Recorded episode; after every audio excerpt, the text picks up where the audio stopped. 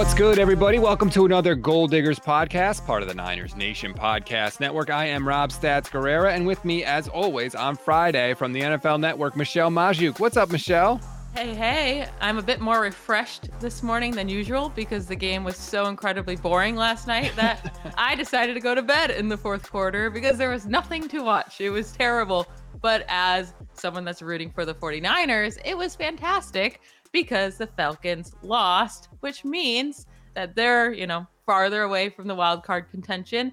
And that wild card spot is only a half a game back now for the 49ers. Just one week ago, we were crying, thinking that they were out of this thing, and now they're right back in it. You're right. The most exciting thing that happened on Thursday Night Football was a cameraman got hit in the head by one of Nick Folk's field goals. that was pretty much it. But don't try and jump on the 49ers bandwagon, Miss Kyle Shanahan is the worst coach ever person. Listen, all the hate he got was it was realistic. It was needed. He was not being a good coach.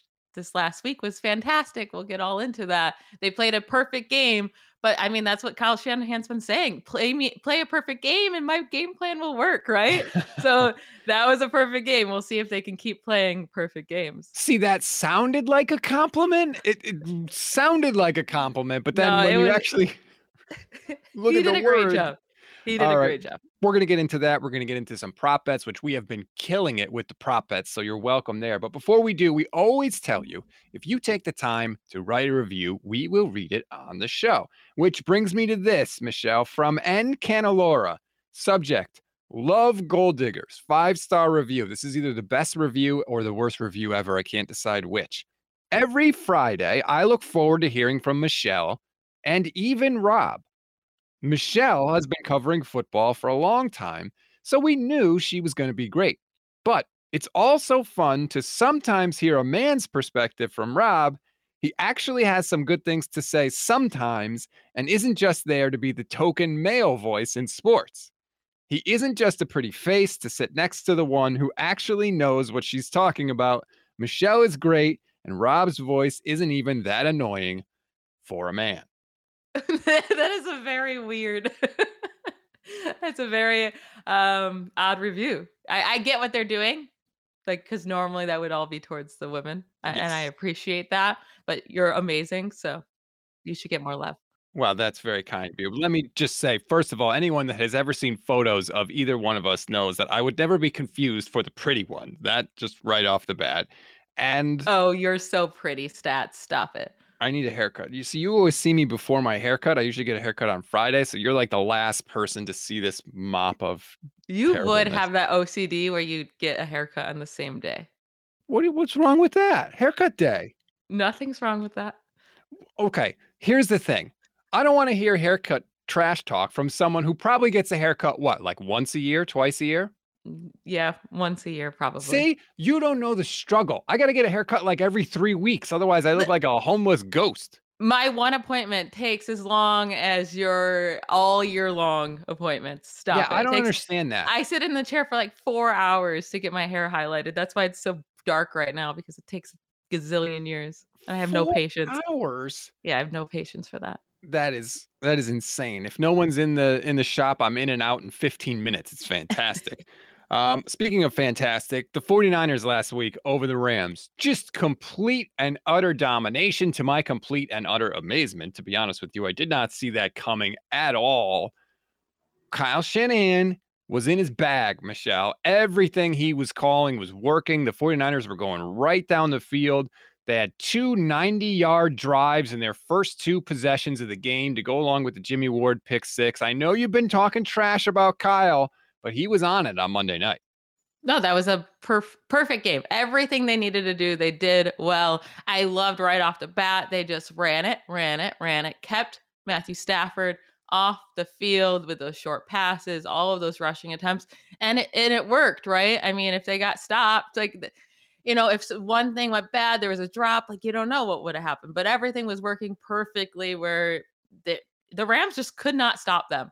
And the Rams couldn't get anything going on offense. Stafford looked terrible. Like Stafford, that was not a good game by him whatsoever. But the 49ers made him look terrible. Like it wasn't like, oh man, he's making all these mistakes. Like, this is why the 49ers won. The 49ers were making him make those mistakes.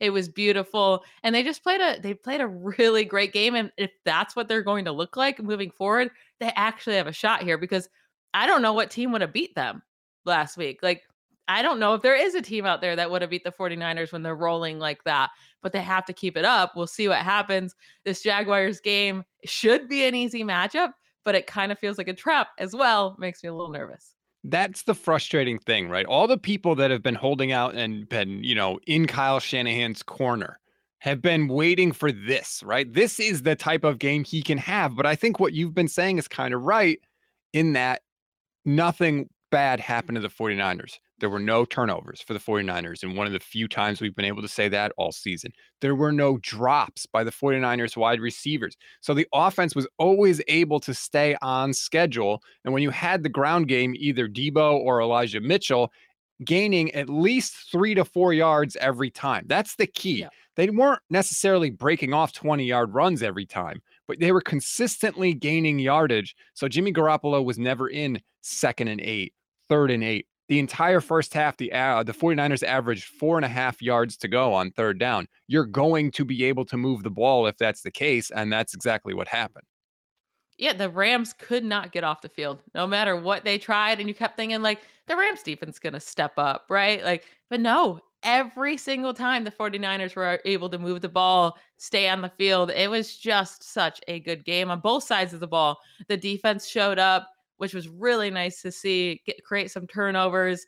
I mean, I don't know what was wrong with Tyler Higbee. He, he could yeah. not hold on to a ball to save his life. But overall, I was just like, damn, nobody's beating this team if they play like this. And that's literally my son was asking me about the 49ers this morning when I was driving him to school. And I said, look, the thing with them is they can beat anybody, but they can lose to anybody. And that's like, you know, my I'm not ready to to be hurt again. Like part of me is worried about this game against Jacksonville because it's got all the ingredients of a trap game. It does. And they you saw them just beat the Bills 2 weeks ago.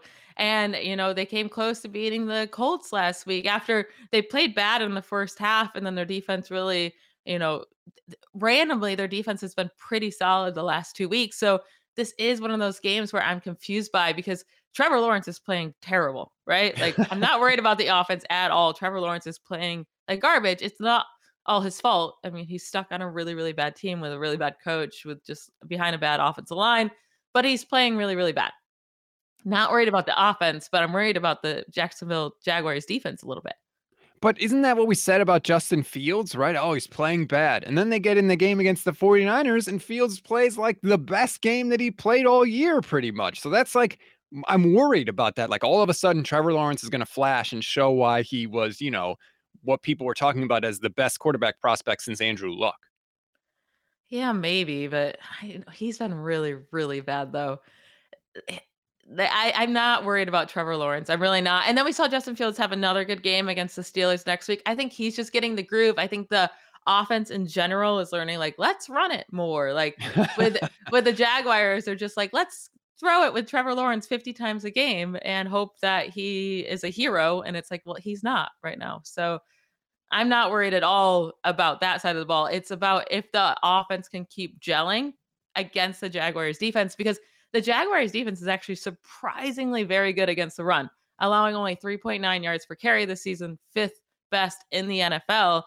And I feel like so much of this 49ers offense goes through the run. Like they set up the run to be able to be successful through the pass.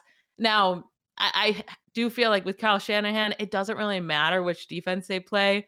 Like if their offense is gelling with the rush, like they're just going to do well because they open up so many holes. It doesn't really matter. And they run to the outside so much. But if the Jaguars are able to stop them on the ground, I think it could be a very tough day for them. And it might be closer than we expect.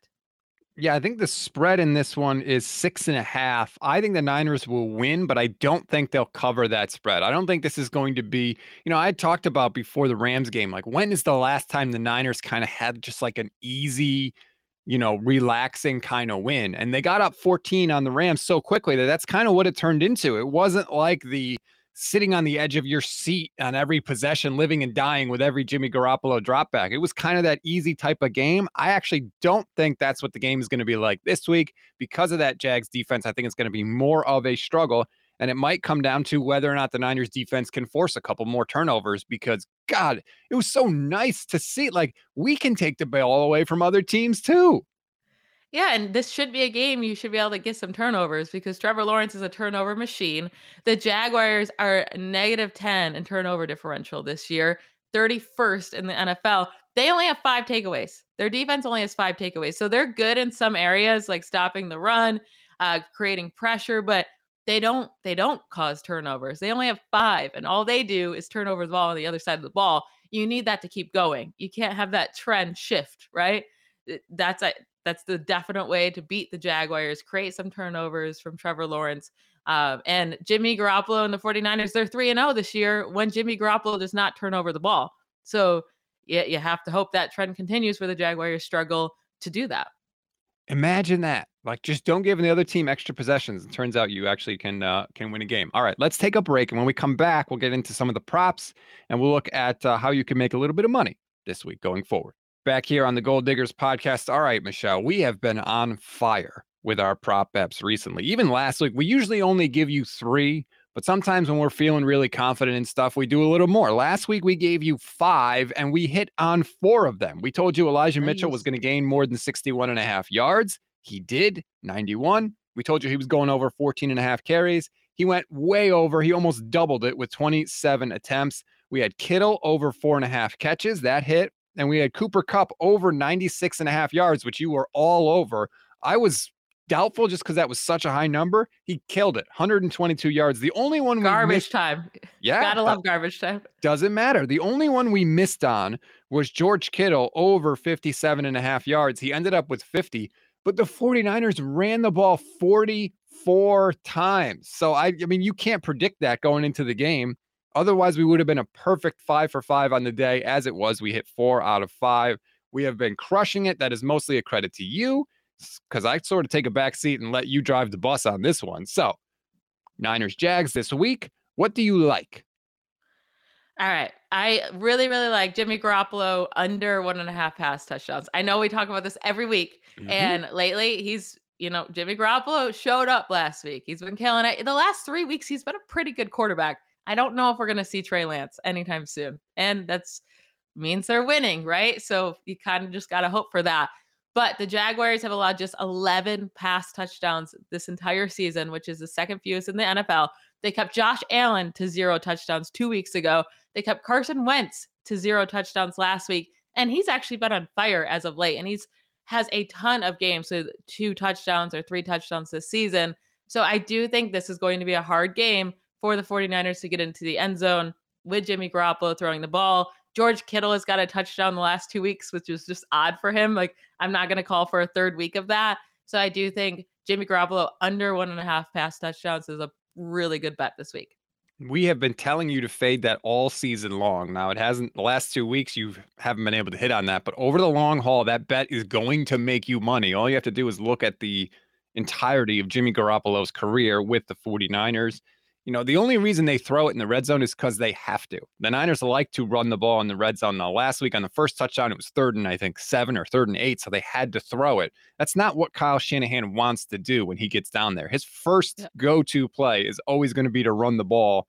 So that's why I think under one and a half touchdowns is always going to work for Jimmy Garoppolo. The Niners have actually been one of the best teams in the league. I want to say third best in terms of red zone scoring percentage. When they get in the red zone, they have scored a lot of touchdowns, and it some of it's been Trey Lance, but most of it hasn't been. I think we actually would have seen more of Lance to this point in the year if they had struggled to get it in the red zone, but they've been pretty good at it. Yeah, they have been really good. And I could see Jimmy Garoppolo getting into the end zone with his legs this week. I did say the Jaguars are a pretty good rush defense in terms of yards per carry, but they have allowed 11 rushing touchdowns this year, which is the fifth most. So I could see, you know, either whether it's Elijah Mitchell or Jeffrey Wilson or Jimmy Garoppolo himself, like I do think they can score some points. I just don't know if it'll be through the air. That's a good point too. If the Niners happen to get stopped on the one or two yard line, they love going to that quarterback sneak with Jimmy G, and that would uh, he would get the touchdown, but that would hurt you on the prop bet. I like that very much. Okay, what do you got for number two for me? So Deebo Samuel's uh, over for receiving yards is still only 73 and a half. I feel like he's not getting the respect of being the second highest uh, leader in receiving yards this season. Like his should be as high as like a Cooper Kupp. Maybe not as insanely high as 96, wow. but he's not getting the love at all. I know he's dealing with a shin injury right now, but he's been dealing with these injuries all season long. He comes out, he plays, and he kills it. So I'm always going to take the over on him when they're keeping it at 73 and a half. Like, yes, I'm taking that over. And then also they have his rushing yards at 5.5 rush yards. Yes, please. That's one of my favorites of the week. They used him five times in the backfield last week as like a typical running back. They just had him back there as like a typical running back. Elijah Mitchell just had surgery on his finger. Like he should play, he should be fine. But like, how many times do you really want him to have the ball, right? I still expect him to get 18 carries, but I think Deebo Samuel get gets used in that same way. He only needs one carry to hit 5.5 rushing yards. So love that for Deebo. Both of those I am happy to bet on. So I first of all, I'm glad you brought up the rush yards thing because I definitely wanted to ask you about that. The crazy thing about Deebo is Last week was the fewest targets he had gotten in any game this season. He only got five targets last week. He still crushed his over on receiving yards. Yeah. He usually gets much more volume than that. He had never had fewer than eight targets in any week before last week. So he's going to have the opportunity to go over the 73 and a half receiving yards. And when you make these bets, when you're looking for bets to make, you have to see where you think that Vegas essentially made a mistake on the on the line and 73 and a half you're saying is a mistake take advantage of it I agree with you the rush yards thing is fascinating because they haven't really used Deebo a ton as a rusher this season before last week he wasn't getting those kind of like little quick plays behind the line of scrimmage he was really uh, getting his targets and his looks down the field as a traditional wide receiver. Last week, they gave him the ball as a running back. He crushed it. He was absolutely fantastic. I think your Elijah Mitchell point is a good one. He does have a broken finger. There's a pin in it. Doesn't seem like the Niners want to give Trey Sermon carries under any circumstances. No. so you're right. Yeah. Like if it only takes one potential carry for you to hit this over on the Deebo rush yards, I think it's a good risk. I, I would put my money there as well. And it doesn't even have to be a typical carry. Like it could be um, a roll around. It, it, it could be any type of you know, trick play. It could be anything. And with Deebo Samuel, he is so good with the ball in his hands. Like I would never take the under here. If there is a 0% chance I would bet the under, then I have to go for the over, right? If I'm thinking like there is no chance in hell I would ever risk taking the under, then yeah, that over just feels like a smash play for me. Yeah, I feel like there's very little chance he's not going to get a single carry as a running back in the game. So it's like, all right, if if you're pretty confident he's going to get one, then yeah, over five and a half yards, like he he just doesn't go down in the first guy. It's it's friggin' unbelievable. Um, he's so good. Was there any other thing that jumped out to you in terms of props? So my the Jaguars, right? They're they're rough, and right now they don't have a James Robinson prop out because he's dealing with an injury as well. They don't have an Elijah Mitchell prop out either, so we kind of have to wait on those. But and then all of the players, all the wide receivers on the Jaguars are so tough right now. Laviska Shenault's not being utilized at all. Jamal Agnew, I don't want to trust in him. Like, no, no, I really don't. Marvin Jones hasn't had over 35 receiving yards in forever, and his line is 43 and a half. I don't want to touch that he could get over it in one catch, but I don't want to trust that. My favorite one, though, Dan Arnold. He is my dude. I absolutely love him. Tight end for the Jaguars. His over is 43 and a half receiving yards. He has hit that in four of the last five games. In the last three games, he has had over 60 receiving yards. He has been their leading receiver in three in the last three games. He is their number one target. He is their their he's their guy. That's probably why they suck. Sorry. but he is their number one wide receiver on this team, and they're putting at 43 and a half receiving yards. Yes, the 49ers are good at st- stopping the tight end, but they haven't really played many good tight ends since TJ Hockenson in week one, and he did destroy them. So happy to take Dan Arnold over 43 and a half receiving yards. His receptions are four and a half. He like gets four to five. So I don't really want to touch that mm-hmm. receiving yards for sure. So normally I remember going into week one, I was like, oh, TJ Hockenson is not going to be able to do anything because Fred Warner is going to shut him down. And Hockenson had a very good game. That was one of the props that we lost. Fred Yeah. Warner actually talked this week about how, you know, he signed his new contract and he was putting a lot of pressure on himself to, you know, step up and be the man. And that last week he kind of just like got over that and just realized, like, I just got to do my normal job, what I always do, and I'll be fine. And he played a lot better last week. So I'm interested now. Like, what I'm saying is essentially, are we now going to see that shutdown Fred Warner that we thought we were going to see early in the year? So when you say to take the over on Dan Arnold, I get a little nervous, but also it could be the kind of thing where if the Niners are up by a couple scores, he just gets those garbage time yards like you just talked about with Cooper Kupp.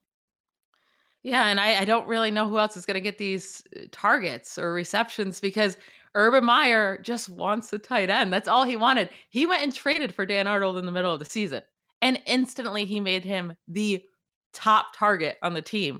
It's not a winning formula at all. Don't get me wrong, but I'm going to keep riding Dan Arnold in fantasy and on bets as long as they keep using him as the number one guy. He's ran the fifth most routes uh, over the last three weeks in the NFL among tight ends. So you got to love that.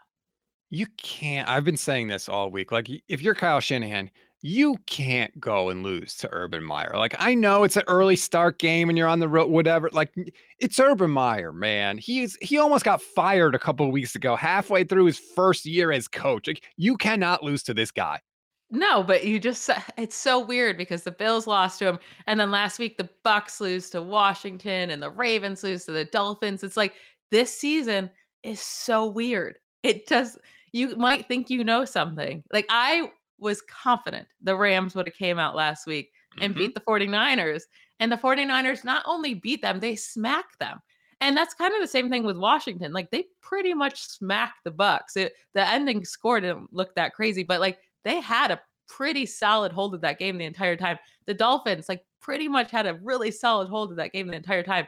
It's just it's just wild. So anything can happen this season.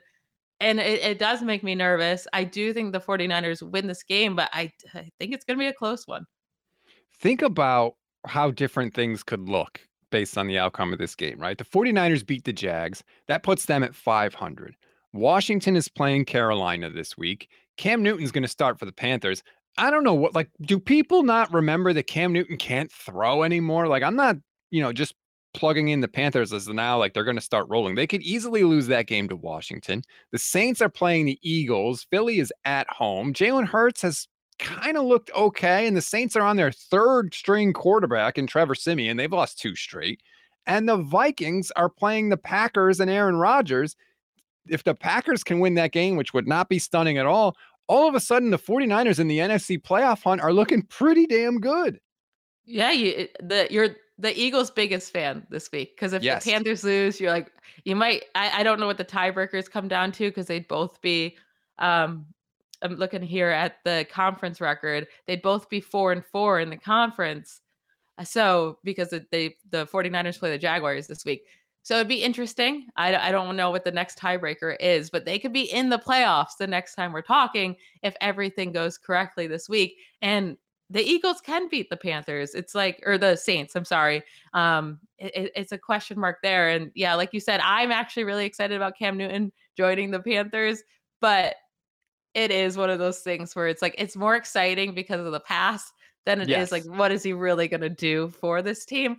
But their defense is so good. I think they just need a quarterback that's just not turning over the ball every five seconds. So if you're wondering, the third tiebreaker for a wild card team is head to head, or there's head to head is one. Best win loss percentage in conference games is two. Third is best one loss percentage in common games, but you have to have a minimum of four. I haven't looked at the Panthers schedule. Let me see if I can bring it up really quick and see if they've played common opponents for the 49ers. Uh, the Eagles, the Vikings, the Niners will play the Vikings next week, so that would be a common opponent. The Falcons, the Niners will also play. The Cardinals, obviously, the Niners will play. Um, yeah, there's probably a couple there to get there, but it's uh, it's crazy to me that not only could the 49ers, you know, be in the playoffs, but they might not necessarily be the seven seed. They could potentially be higher. We don't know what's going to happen with some of these other teams. It is crazy how the entire landscape of the league changes just week to week. Like you said, we don't know anything about the NFL. No, and it, it's absolutely wild because there's one, two, three, four, five, six, seven, eight, nine teams in the NFC with five or six losses. Jeez. That's more than half. That's way more. Well, no, that's just more than half of the conference. That is wild.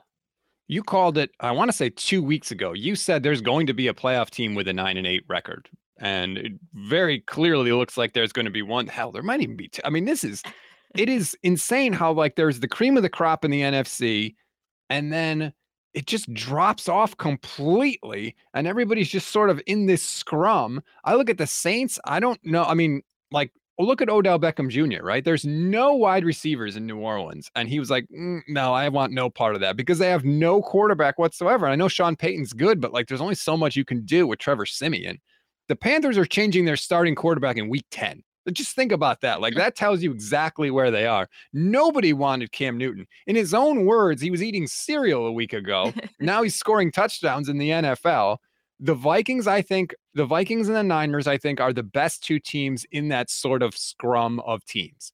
If you're yeah, not on your watch game, out for the Eagles. I know I'm a big fan of the Eagles, but they get the Jets, the Giants twice, and Washington twice over their next. Like the Saints is their last hard game until Week 18.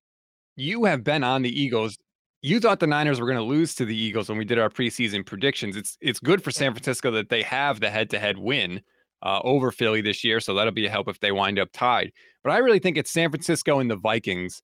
If you're not on your stuff, Kirk Cousins could carve you up. I've been kind of on the Kirk Cousins train this year. You know, I th- he has my co-host on the SB Nation NFL show, Brandon Lee Gowton, likes to say Kirk Cousins has literally no intangibles. Like there's no like he's not like a leader. Guys don't even seem to really like him that much, but like the dude can play, and he's been money for them in clutch situations so far this year. Uh, so I think it's going to come down to the Niners and Vikings next week. That game is going to be massive for seeding. But if if the Packers can just do their damn job this week, and the Niners can beat a Jags team that has every reason to just go in the tank, we're going to be sitting here next week talking about like playoffs. Niners are 500. They're going to go on this run here. It's entirely possible with their schedule coming up that the Niners do go on a run. And I think they're going to have to if they want to get in. Jags, Vikings, in Seattle, which will be tough, but like something is not right with the Seahawks and Russell Wilson. Yeah. It just looks off to me. Am I am I wrong on that? No, they got shut out. Like that does not happen to Russell Wilson. But even when, you know, yes, when Russell Wilson goes out, you expect them to struggle, but they were like way worse than I thought they were going to be. The whole team just doesn't really feel like it has it this year obviously any given game russell wilson can win you a game so i would never go into a matchup against russell wilson and feel good about it but no they're not the same team as they were the last few years I mean, we've seen the 49ers go into Seattle against peak Russell Wilson in 2019 and they won. Now, granted, they won by about an inch and a half, but nonetheless, they still won. Uh, the Niners have to play the Titans on Thursday night, but there's no Derrick Henry in that game. I mean, that's not going to be easy by any stretch of the imagination, but certainly you have a better chance without Derrick Henry. The Texans, the Rams again to close out the year, which, I mean, you got to feel good about them playing the Rams. They've won five straight games against them now. It's not inconceivable that they can go on a run. It all just comes down to what I think, even separate from generating turnovers on defense, which is always nice just don't. If the Niners can end every possession with a kick, either a punt or a point after touchdown or a field goal, I think that they have a, as good a shot to go on a run as anybody. Now, we just don't know if they can actually do that because they usually give the ball away in some fashion. The 49ers just have to go five and three the rest of the way, and it starts with one win against the Jaguars. It's going to get a lot harder if they lose to this team because this is one of the easier games left on their schedule but you just need five and three the rest of the way, and I think they get a playoff spot.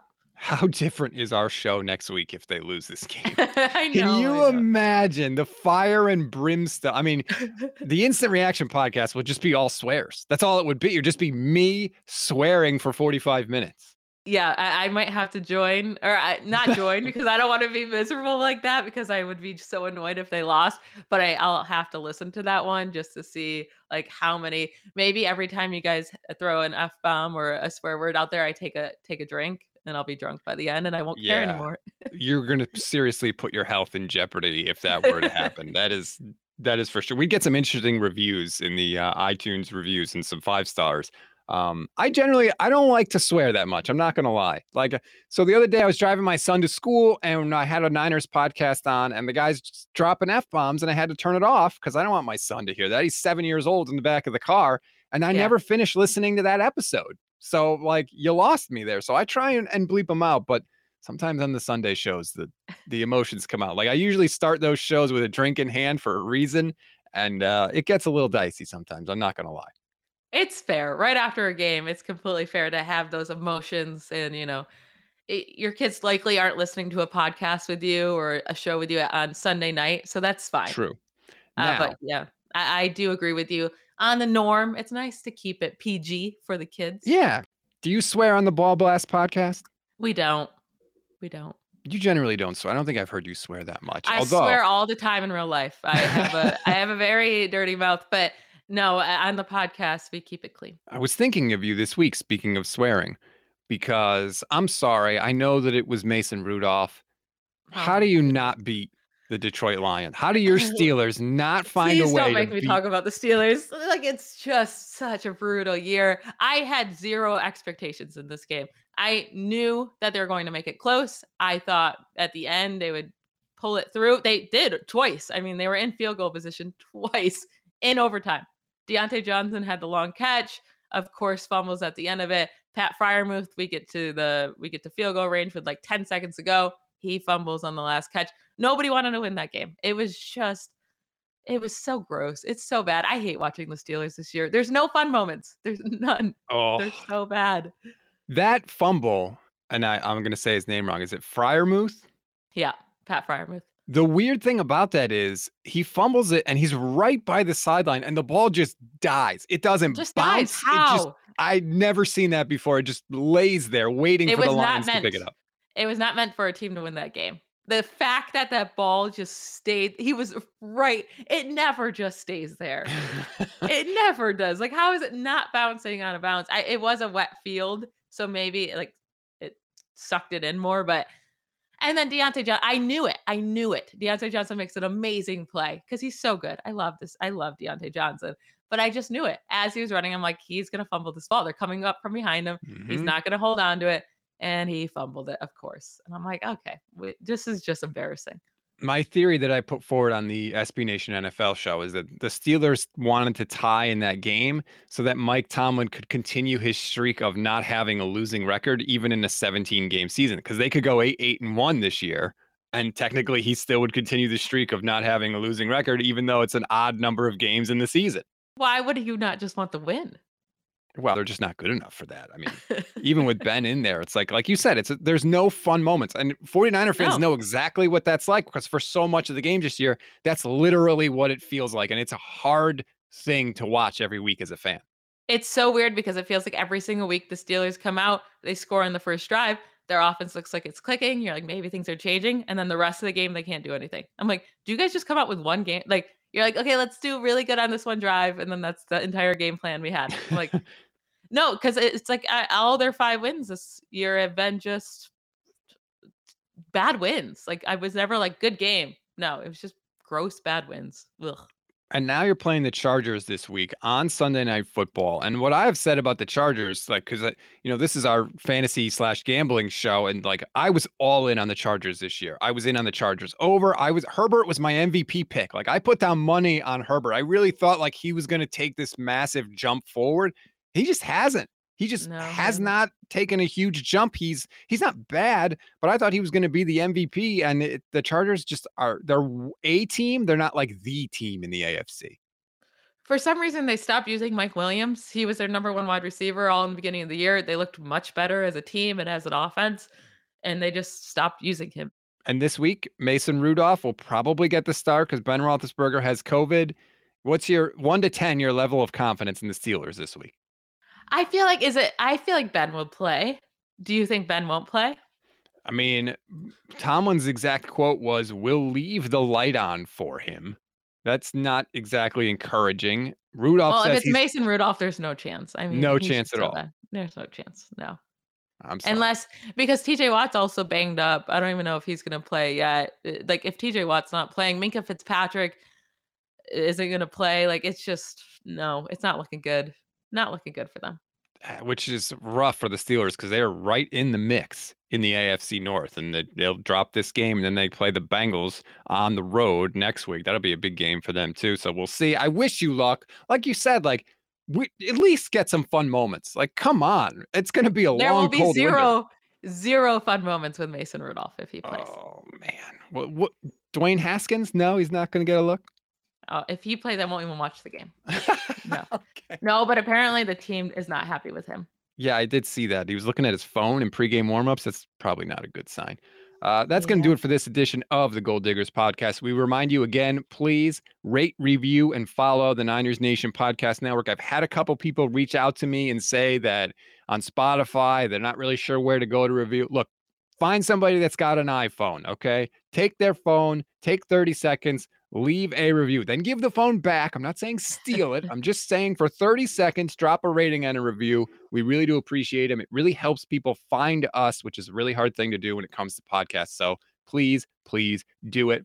Again, I want to remind you join us after the game. The Niners play the early game this week, so it'll be early in your day on the Niners Nation YouTube page, Twitter page, Facebook page. We do the instant reaction podcast. We do interactive stuff with a lot of your comments and questions and everything. It's really, really fun.